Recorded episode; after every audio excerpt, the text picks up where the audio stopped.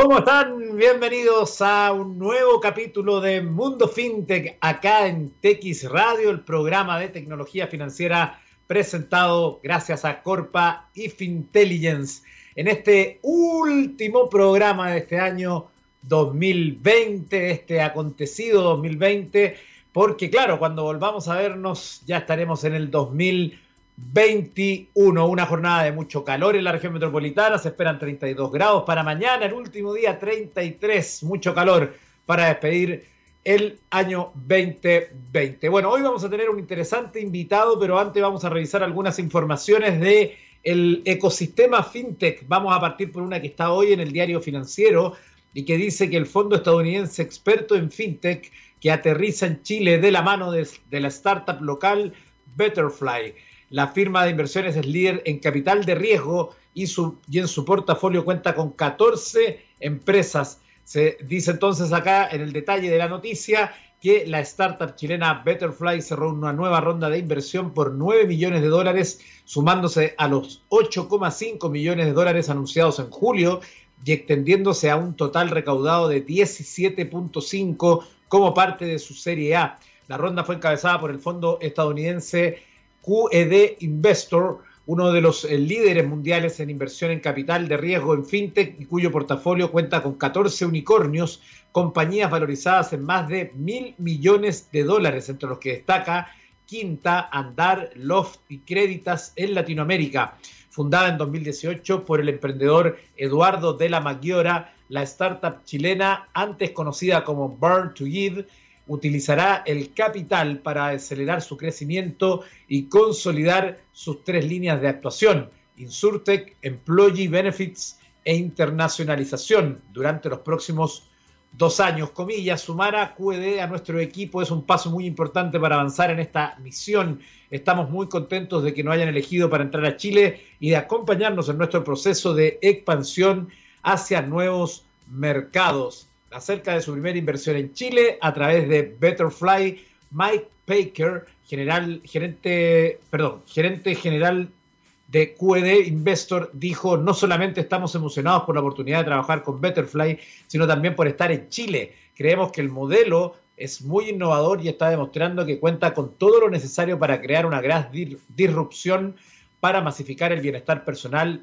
y financiero, asociándolo además a un impacto social concreto. Parte de esta nota entonces que está hoy en el diario financiero. En otras informaciones del mundo fintech quiero eh, sugerir esta lectura que está hoy en eprobe.com que dice Cabify ecológico, así usará el blockchain para compensar las emisiones de carbono. Señala entonces que la multinacional de movilidad urbana se convertirá en la primera empresa española en compensar el 100% de sus emisiones de, carbono en Perú, según se puede eh, apreciar en el blog de la empresa. A través de su aplicación móvil y de la mano de Climate Trade, Cabify se convertirá en la primera aplicación de movilidad neutra de carbono en el país latinoamericano. El registro de las emisiones resultantes en cada trayecto se llevará a cabo a través de blockchain de Climate Trade, la cual permitirá trazar la respectiva huella que dejan tanto usuarios como empresas que viajen con la plataforma. De esta forma se podrá conocer en tiempo real la huella emitida, por lo que eh, la startup Cabify compensará promoviendo de forma transparente la adquisición de servicios neutros en carbono. La iniciativa de la empresa española permitirá ampliar sus pretensiones ecológicas en la región de América Latina, eh, la cual viene desempeñando inclusive en el mismo Perú en el pasado reciente cuando apoyó públicamente el proyecto certificado por First Climate que busca reducir la deforestación generada por la tala ilegal en la provincia de la Madre de Dios. El proyecto en cuestión se ubica en el corredor de conservación Amboró, de Vilcabamba en la Amazonía peruana con un área de 10.000 hectáreas. El objetivo es reducir la emisión de carbono a través del control de la deforestación no planificada que permita conservar la biodiversidad de la zona.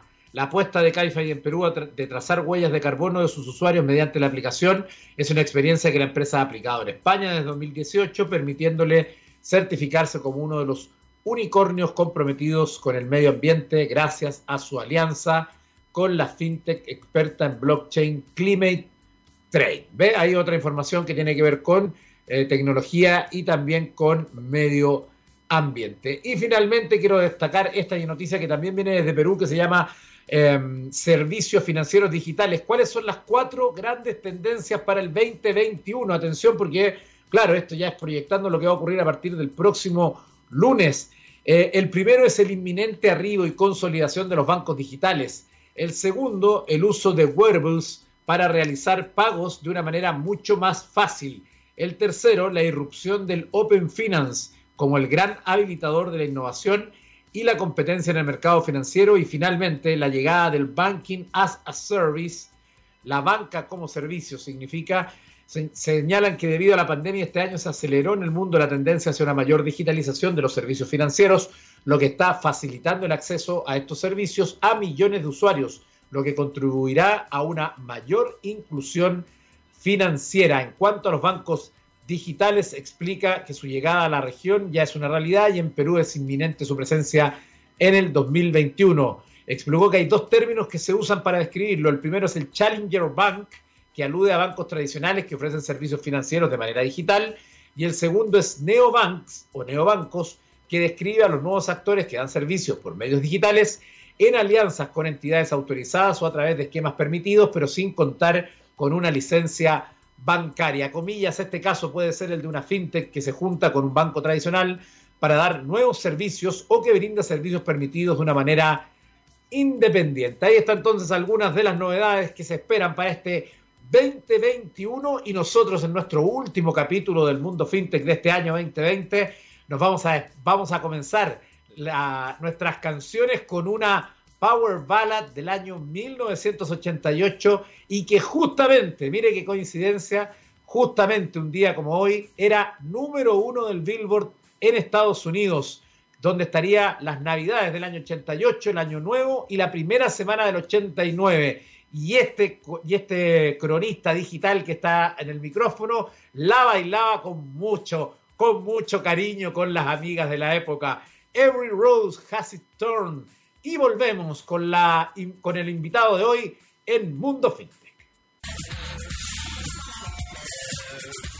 Dejamos la música y déjeme contarle algo muy importante. Tu empresa está tomando decisiones con información de calidad y análisis rigurosos ¿Sabes qué opinan de tus consumidores, de tus productos y de la competencia? En Corpa llevamos más de 30 años inspirando conocimiento en Chile y Latinoamérica. Conoce nuestros servicios de estudio de mercado e intelligence en www.corpa.cl. Muchas gracias a Corpa que nos acompaña durante estos meses. Y vamos a darle la bienvenida a nuestro invitado de hoy.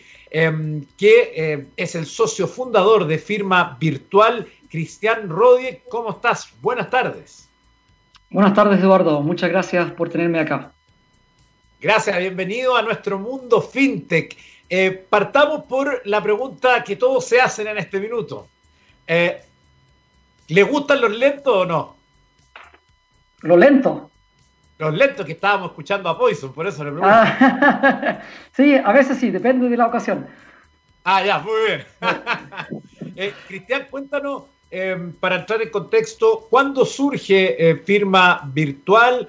Em, ¿En qué contexto? ¿Qué estabas haciendo tú? Em, porque es interesante ver también qué genera las motivaciones para que eh, vayan apareciendo estos proyectos.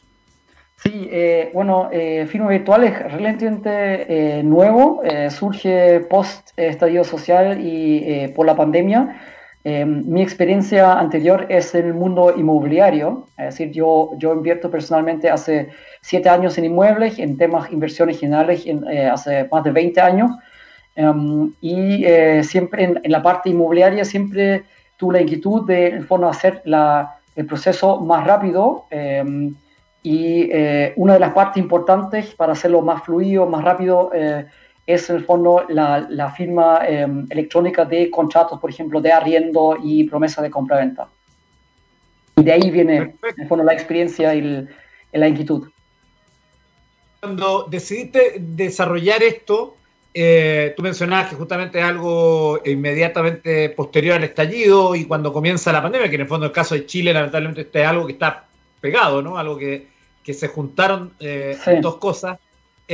¿cómo, ¿Cómo ha ido ese camino? ¿Cómo ha ido este, esta evangelización en el caso tuyo? Porque evidentemente si hay algo que ha ocurrido es que se ha digitalizado mucho la vida o más rápido de lo que teníamos planificado, pensado. Em, y, en ese sentido, ¿cómo lo has observado tú? Primero en la mirada general. Sí, eh, bueno, observarnos generalmente es en el fondo que eh, cada vez nos queremos mover menos desde la casa o queremos eh, tener todos los servicios y productos cada vez más cómodos, ¿no? que esperamos que, por ejemplo, nos llegue la, comida, la compra nos llegue a la puerta, que los pasajes los compramos ya no en una agencia de viajes físicamente, sino online. Entonces, eh, todo va en, el camino de hacer todo más cómodo, más rápido, eh, más fácil. ¿ya? Eh, y una de las áreas en el fondo que le hacía falta un poco esa digitalización es todo el tema de los contratos. Nosotros estábamos acostumbrados, en el fondo, a firmar cualquier tipo de contrato en notaría, físicamente. Entonces, ni siquiera lo cuestionábamos porque era parte de nuestro día a día de firmar los contratos de esa forma. Pero llegó el estallido social, llegó la pandemia y era como, ok, eh, ¿qué se hace ahora? Porque en el fondo queremos seguir operando, pero ¿qué alternativas existen? Entonces, no había muchas alternativas. Hay, de, de hecho, pero sí, el tema de la firma electrónica es algo bien antiguo, es decir, la ley lo respalda desde el año 2002. Hay una ley que se llama 19.799, em, pero sí, em, era, eh, no estaba como la gente no estaba acostumbrada a eso y eh, yo tampoco. Entonces, Em, buscamos una solución que es en el fondo eh, transformar este, este, esta costumbre de firmar ante notario eh, a un mundo online. En el fondo de firmar electrónicamente, pero que también el documento sea certificado o protocolizado eh, por el notario. Sí. Entonces, va como por ahí. La, la, la, imagen macro es eso, que, que no, buscamos la comodidad, ¿no? La, aumentar nuestra calidad de vida. Perfecto. ahora, dicho eso, ¿cómo y quiénes pueden tener una firma virtual? Todas las personas naturales, es decir, y empresas, es decir, todas las personas, obviamente también que representamos a empresas, eh, que firmamos en nombre de empresa, pero eh, todas las personas en el fondo mayor de edad que pueden firmar eh, algún documento. Ya, y dicho eso, ¿cómo se hace? ¿Cómo puedo tener una firma virtual terminando este programa? Ya, Tú nosotros nos haces llegar eh, a través de un formulario que está en, nuestro sitio firmavirtual.cl. Eh, es el, sitio para el formulario, pero el sitio general es firmavirtual.legal. Pero bueno, al firmavirtual.cl nos haces llegar tu solicitud de, firma, algún documento que quiera firmar, por ejemplo, un eh, salvoconducto para la mudanza. Y dice, que quién firma, quién paga, y por esa vía tú puedes firmar. Es decir, tú firmas después, te va a llegar un botón donde puedes revisar el documento y eh, el documento mismo te indica dónde firmar. Entonces, ahí tú firmas a través de la pantalla del celular o cargas una foto de, tu firma al, al, documento. Perfecto. Y en ese sentido, por ejemplo, yo estoy acá en el sitio, justamente en firma virtual, y dice, por ejemplo, qué documentos necesitas gestionar. Y ahí sale arriendo de inmueble, por ejemplo, que es algo que eh, es muy cotidiano que cuando uno arrienda o es el arrendador o el arrendatario, hay que firmar un contrato. Y evidentemente que eso, como tú dices, habitualmente se hace en una notaría. Eh, esto permite entonces que tanto el arrendador como el arrendatario tengan esta relación eh, sin necesario, sin necesidad de ir a la notaría, por ejemplo. Sí, tal cual, Eduardo, tal cual. ¿Qué otros ejemplos podemos dar concretos de cosas que se pueden hacer a través de firma virtual? Eh, a grandes rasgos, el 90% de los documentos privados, hay que diferenciar entre dos documentos, es decir, el documento privado y el documento público. El documento público es, por ejemplo, una escritura pública de, compra-venta de una propiedad. Esa por ley, aún, digo aún, tiene que firmarse de forma presencial en notaría eh, o en su domicilio. Nosotros también hacemos la gestión de mandar el, notario a tu casa para que firmes ese documento público eh, en tu casa, pero eso sí es presencial. Entonces tenemos el mundo de los documentos privados que son, eh, y todo eso se puede en su mayoría firmar eh, electrónicamente con nosotros, que es, por ejemplo, el contrato de arriendo que mencionaste, la promesa de compra-venta, un salvoconducto, una declaración jurada, un poder simple, Em, esos son eh, un contrato laboral, un anexo laboral, un certificado laboral. Eh, todo eso se puede firmar eh, digitalmente. Hay ahora documentos privados, que son, por ejemplo, un finiquito, que donde el empleador puede firmar online, pero el trabajador tiene que firmar presencialmente, sea en su domicilio o en la notaría. un pagaré también hay que firmarlo em, presencialmente, pero ese pagaré también hay una forma de hacerlo en el fondo online, es firmando un mandato de pagaré. Eso se puede firmar online. Eh, una letra de cambio, eso es presencial. Entonces, eh, hay que ver el, documento, eh, depende del documento, en su mayoría sí se puede firmar online y hay otros documentos que requieren firma presencial, donde gestionamos la firma al domicilio. Claro, hay, hay, que explicar entonces que en el caso de los que no son presenciales, eh, si bien ustedes tienen este servicio a domicilio, que además evita justamente ir a las notarías donde siempre hay aglomeraciones, hay filas, etcétera, eh, que esto no es un tema de que ustedes no tengan la capacidad de hacerlo, sino que es un tema legal que no les permite hacerlo. Exactamente. A, a, nosotros nos encantaría hacerlo y hay un proyecto de ley que está en trámite hace ya bastante tiempo que busca en el fondo eh, dar la facilidad de firmar estos documentos públicos también electrónicamente, pero todavía no está aprobado. Entonces, eh, llegando a eso, podríamos en el fondo eh, llegar al momento de firmar cualquier tipo de documento también online. Pero lamentablemente la, ahí la ley aún falta ese apoyo. Perfecto, ahí está entonces. Claro, ojalá que eso salga luego, porque además estamos en esta nueva lógica, en esta nueva normalidad eh, es algo que, eh, de todo sentido, que se pueda tramitar lo más eh, rápido posible. ahora, ¿cuáles son los costos o cómo el, el, negocio para ustedes? Porque en el fondo ustedes están haciendo un servicio que me parece extraordinario para justamente evitar, por ejemplo, en mi caso, yo estoy inmunodeprimido, tengo que estar en mi casa. Si tuviera que ir a firmar, por ejemplo, uno espere que no, un finiquito, por ejemplo, podría hacerlo acá, porque de acuerdo a lo que estoy viendo en los documentos, eh, o también cualquier otro de los que ahí sale, un poder simple, hay otros varios eh, eh, documentos. ¿Qué, ¿Cuál es el, modelo de negocio de usted o cuál es el costo que tiene para el cliente? Sí, bueno, el, costo depende del tipo de trámite. Si es a domicilio, el valor es de este 30 mil pesos más el valor del trámite, porque ahí depende del, trámite que, que, que quiere hacer pero el, el, el, hecho de que el notario vaya al domicilio, eso tiene un valor de este 30 mil pesos. ¿ya? Eh, tenemos algunas notarías en convenio con eso, por eso llegamos a esos valores, porque eh, también ahí cada notaría cobra un poco lo que quiere. Hay notarías que cobran incluso 150 mil pesos por el hecho, por dirección, por ir a hacer, eh, sacar esa firma. Entonces, tenemos tres tipos de firmas. Una es presencial, que es de este 30 mil pesos por domicilio. Una es solo firma electrónica, donde el documento eh, vale 3.990, eso es sin notaría, es decir, solo el, el, el, documento firmado electrónico, ¿sí? Em, y eh, siempre es por documento es, esa parte porque aquí mantenemos la lógica como del notario, no, no, te cobra por cada firma, sino es por, por el documento. Eh, si firman dos personas o siete personas, es el mismo valor. Y después tenemos em, la firma con electrónica más el notario, que tiene un valor de este 9.990 para cada parte, no para cada firma, sino en el caso de un contrato de arriendo, por ejemplo, hay la parte arrendataria y la parte arrendadora, ¿no? Entonces, eh, si son dos firmantes o siete firmantes, siempre son 9.990 para cada parte. Eso incluye la firma electrónica y la parte de, la notaría.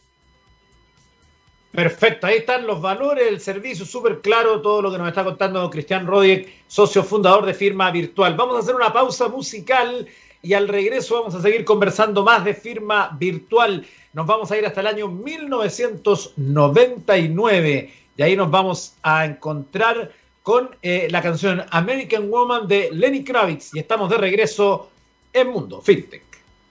Estamos de regreso en Mundo FinTech y déjeme contarle algo muy importante. ¿Alguna vez te has sentado a pensar cómo será el futuro financiero de tu negocio? ¿De dónde vendrán tus ingresos y ganancias? ¿Cómo estarás en uno, cinco o diez años si sigues haciendo lo que haces ahora?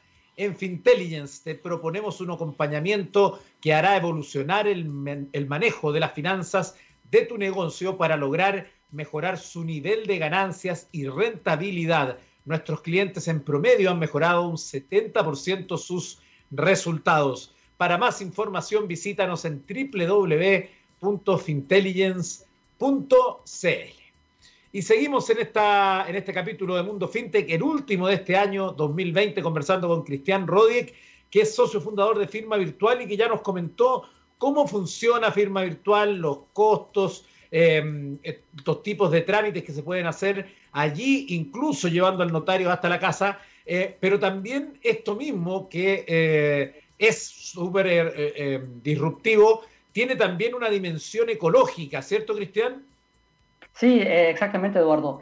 Em, el tema acá es que uno se, no se puede imaginar la cantidad de agua que se gasta eh, en la producción de las hojas que uno en el fondo usa para imprimir y firmar documentos.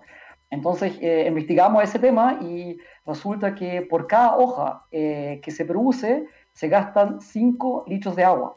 Entonces, en base a lo que los documentos que nosotros procesamos mensualmente, Em, hemos calculado que eh, entre unos 70 a 80 mil litros de agua de, eh, que se ahorran todos los meses gracias al servicio que nosotros brindamos. Entonces es algo eh, bastante impactante en, temas de medio ambiente, considerando que esa cantidad de agua consumen aproximadamente unas 400, 500 personas mensualmente como para el consumo propio de em, hidratarse. Claro, efectivamente, ahí hay, una dimensión eh, más allá de, eh, de, lo directo, del beneficio que tiene para las personas, eh, justamente no exponerse, sobre todo pensando en las personas que son población de riesgo por ahora y que se han ido sumando a los trámites en línea. Y, y, en ese sentido, el tiempo, hablemos del tiempo, ¿cuánto tiempo le puede significar ahorrarse a una persona en un trámite como esto? Porque yo te digo una cosa, a mí, a mí lo que me aterra de ir a una notaría es que uno no sabe eh, muy bien cuánto tiempo tiene que destinar para ello, porque es distinto, por ejemplo, cuando uno va al doctor, que tiene una hora determinada y uno sabe un rango que el doctor se puede atrasar o eh, unos minutos, pero eh, en el tema de la notaría es una cuestión muy incierta el tiempo que uno se va a demorar. Sí, cierto. aquí, entonces, ahí hay un impacto directamente en la calidad de vida de las personas, porque al final del día, eh, supongamos que es eh, con el traslado, con estar en notaría y todo, eh, después el traslado de vuelta al, domicilio, uno podría calcular entre 3 y 4 horas por trámite. Entonces, si tenemos varias personas firmando este documento, algún documento, por ejemplo, una vez tuvimos una, una, una promesa donde firmaron 10 personas, son en el fondo 40 horas de personas de, de recurso humano que se ahorra, es decir, eso, eh, aparte de eso, es bueno incluso para las empresas, porque al final su recurso humano no tiene que tomarse tiempo libre para hacer trámites eh, y además las personas eh, ese tiempo lo puede destinar a, hacer un hobby, hacer deporte, pasarlo con la familia, disfrutar de la vida, porque eso es calidad de vida. Y nosotros logramos, de hecho, en los, en los trámites como más urgentes, logramos procesar un documento con notaría en menos de una hora. Es decir, online, en menos de una hora está listo el documento firmado electrónicamente y procesado por la, notaría. Entonces, es un tremendo oro para, todas las personas involucradas. Claro, no, de todas maneras, es súper buena la, ganancia e incluso eh, pensando en, por ejemplo, no exponer a personas, por ejemplo, de la tercera edad, eh, que vayan a una notaría con, ya sabemos y ya entendemos, creo cada día más, cómo funciona este virus, cómo una persona asintomática en una fila puede contagiar a muchos de ellos. Eh, por lo tanto, sí, puede tener un costo adicional en términos de traer al notario a la casa, por ejemplo, pero el beneficio vale la pena absolutamente. O sea, me parece que le dan en el clavo con esta, con esta solución. ¿Qué viene para firma virtual en los próximos meses eh, o, o años? ¿Qué piensan? ¿Cómo imaginan el futuro de ustedes?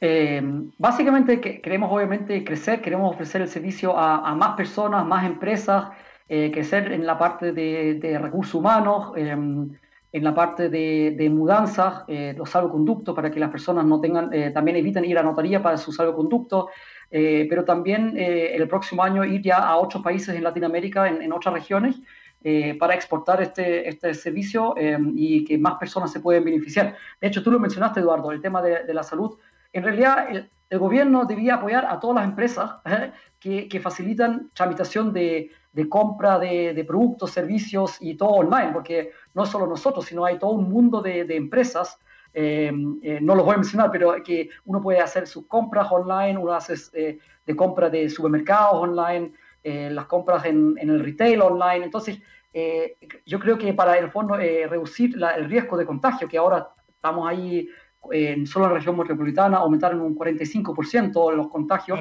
de los casos contagiados. Entonces, eh, todos estos eh, medios, todas estas soluciones ayudan a reducir ese riesgo, ¿no? Entonces, al final del día, sobre todo ahora en tiempo de pandemia, es un, cuidado de salud de las personas. No, sin duda, yo creo que todo, todo lo que eh, sea un aporte, también desde el punto de vista de la tecnología, en este caso con estos trámites notariales, sumado a cada uno de los pequeños esfuerzos que se van haciendo también desde las distintas fintech que ayudan justamente a este tipo de cosas, es una gran noticia. Bueno, Cristian Rodríguez, te queremos agradecer por este contacto para contarnos de firma virtual, la invitación donde pueden encontrar más información las personas. Muchas gracias, Eduardo. Eh, invito a que visiten nuestro sitio firmavirtual.legal. Eh, ahí encuentran gran parte de la información o también en, eh, buscando firma virtual en todas las redes sociales. Estamos en todas las plataformas que se pueden imaginar, hasta incluso en, ¿cómo se llama? TikTok. Ah, muy bien. Así que, sí. Perfecto. Bueno, te queremos agradecer entonces que estés muy bien. Un feliz año adelantado, que sea un año 2021 para ti y para Firma Virtual. Para ustedes también. Un gusto. Cuídense. Gracias. Bueno, y en los últimos minutos de nuestro último capítulo de este año vamos a revisar algunas noticias de la tecnología en general. Eh, esta que hoy viene en Infobae, que dice las tecnologías más destacadas que se dieron en el 2020 y lo que se espera para el 2021. Claro, siguen los resúmenes, siguen las eh, también las eh, apuestas para lo que va a ocurrir en el próximo año que se inicia muy pronto. esta nota dice que la pandemia marcó el ritmo de este 2020 en todos los sentidos por supuesto, se hizo sentir en el ámbito de la salud, la economía, la educación y, por supuesto, la tecnología. ¿Quiénes fueron los grandes ganadores de la tecnología este 2020? Sin duda, las videollamadas, esa que estamos haciendo en este minuto para poder estar al aire y em, que dice entonces que las videollamadas crecieron exponencialmente durante la pandemia a raíz de la extensión del trabajo remoto y las clases virtuales en gran parte del mundo. En el caso de Zoom, la cantidad de usuarios promedio pasó de, 100, de 10 millones en diciembre de 2019 a 200 millones en marzo de 2020. En el caso de Google Meet, por ejemplo, entre julio y septiembre de este año el servicio registró a diario el uso de 235 millones de participantes que pasan más de 7.500 millones de minutos en Meet. Por su parte, Microsoft Teams se, registró, se registraron 2.700 millones de minutos de reuniones en un día. Esto es un incremento del 200% en comparación con los 900 millones que se registraron el 16 de marzo de 2020.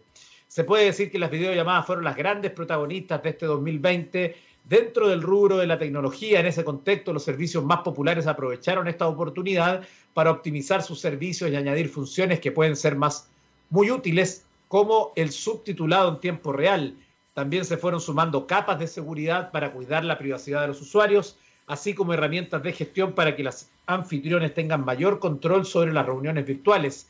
Incluso surgieron propuestas novedosas para optimizar las, eh, la calidad de las llamadas. En el caso de Crisp, una app de cancelación de sonido que sirve para silenciar sonidos de fondo durante las conversaciones de voz o videollamadas, se basa en algoritmos de aprendizaje automático capaces de diferenciar entre el sonido de la voz de los usuarios y los ruidos molestos de fondos. Segundo, productos sanitizantes. Durante la pandemia surgieron varios productos nuevos basados en rayos UVC para sanitizar superficies. Cabe señalar que esta tecnología se venía utilizando hace un tiempo para combatir patógenos y ahora se comenzaron a emplear para higienizar superficies con el objetivo de reducir las chances del contagio de COVID-19. En un eh, documento publicado por The Conversation, Carl Linden, profesor de Ingeniería Ambiental y en Desarrollo Sostenible de la Universidad de Colorado, explicó que el SARS-CoV-2 se vuelve inofensivo con la luz ultravioleta. Así que este año se dio una exposición de lámparas con esta tecnología para sanitizar superficies. No se recomienda el uso en personas porque puede ser potencialmente dañino para la piel y los ojos. En Argentina, por otra parte, con el objetivo de luchar contra la pandemia del coronavirus y de garantizar una movilidad segura al personal esencial, científicos argentinos crearon un nuevo desinfectante que elimina el virus que produce la enfermedad del COVID-19 y otros virus en general. Se trata de una sustancia de limpieza llamada polihexametilenguanadina o PHMG que fue validada por el Ministerio de Salud y el de Transporte. Otra novedad que sorprendió fue el purificador de portátil Puricare Wearable, desarrollado por LG y presentado en la Feria Tecnológica IFA 2020. Se trata de un barbijo electrónico que tiene como función bloquear la mayoría de las materias dañinas en el aire, incluido virus, bacterias y alérgenos comunes como el polen. La máscara emplea dos filtros de cuidado total EPA H13, similares a los que se utilizan en los purificadores de aire domésticos de las empresas son filtros reemplazables de alto rendimiento.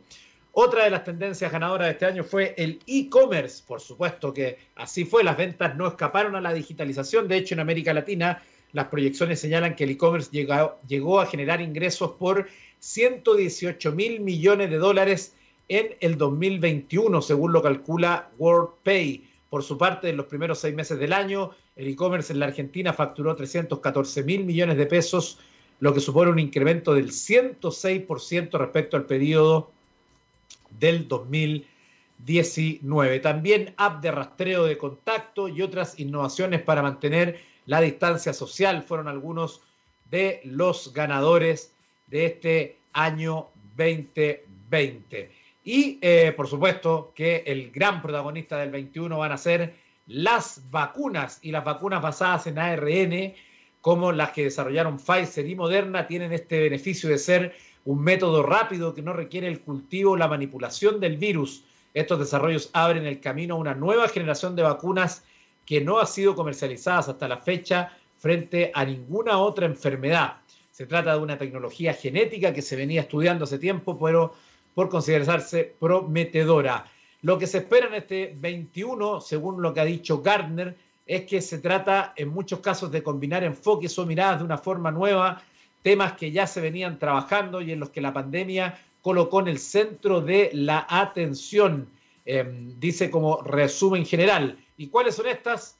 Reforzar y seguramente ya consolidar el teletrabajo, que ya se ha dado en muchos lugares. Nosotros, yo y don Gabriel Cederés, que están los controles, estamos en teletrabajo haciendo esta transmisión y será una tendencia que seguirá el 2021. También la ciberseguridad va a ser uno de los grandes desafíos de la digitalización, tanto a micro como a macro escala, eh, algo que es un desafío tanto para las grandes instituciones como para quienes están en su casa. El avance del 5G, que es algo que promete entonces generar un aumento significativo de velocidad en las redes, disminuir la latencia y que va a llegar primero en la industria eh, al respecto. Así que ahí son algunas de las tendencias de lo que va a ocurrir en este 2021. Y para despedirme, esta nota que siempre curiosa de la tecnología, superhumanos, uno de cada cinco personas utilizaría tecnología para mejorar su capacidad intelectual. El 22% optaría por mejorar su inteligencia o su capacidad intelectual con la ayuda de tecnología si tuviera la posibilidad, posibilidad de hacerlo. Además, el 52% de los usuarios considera que es completamente o bastante aceptable utilizar técnicas de este tipo para mejorar las capacidades de aprendizaje en los niños en etapa escolar.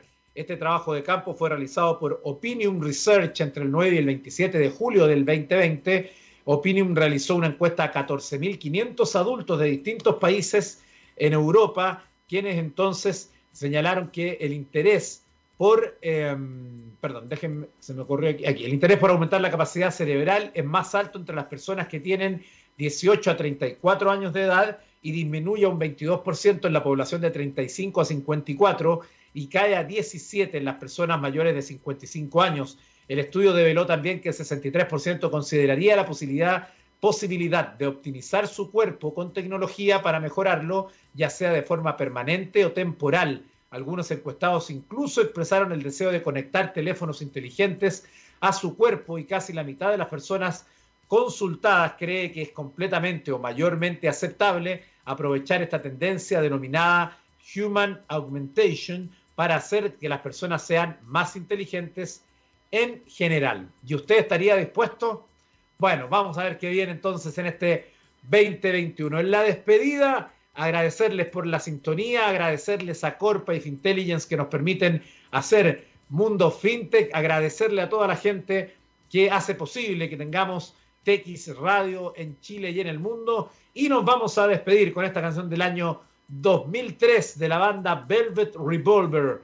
Contraband, que tengan un gran, un gran año nuevo. Nos volvemos a ver el 2021.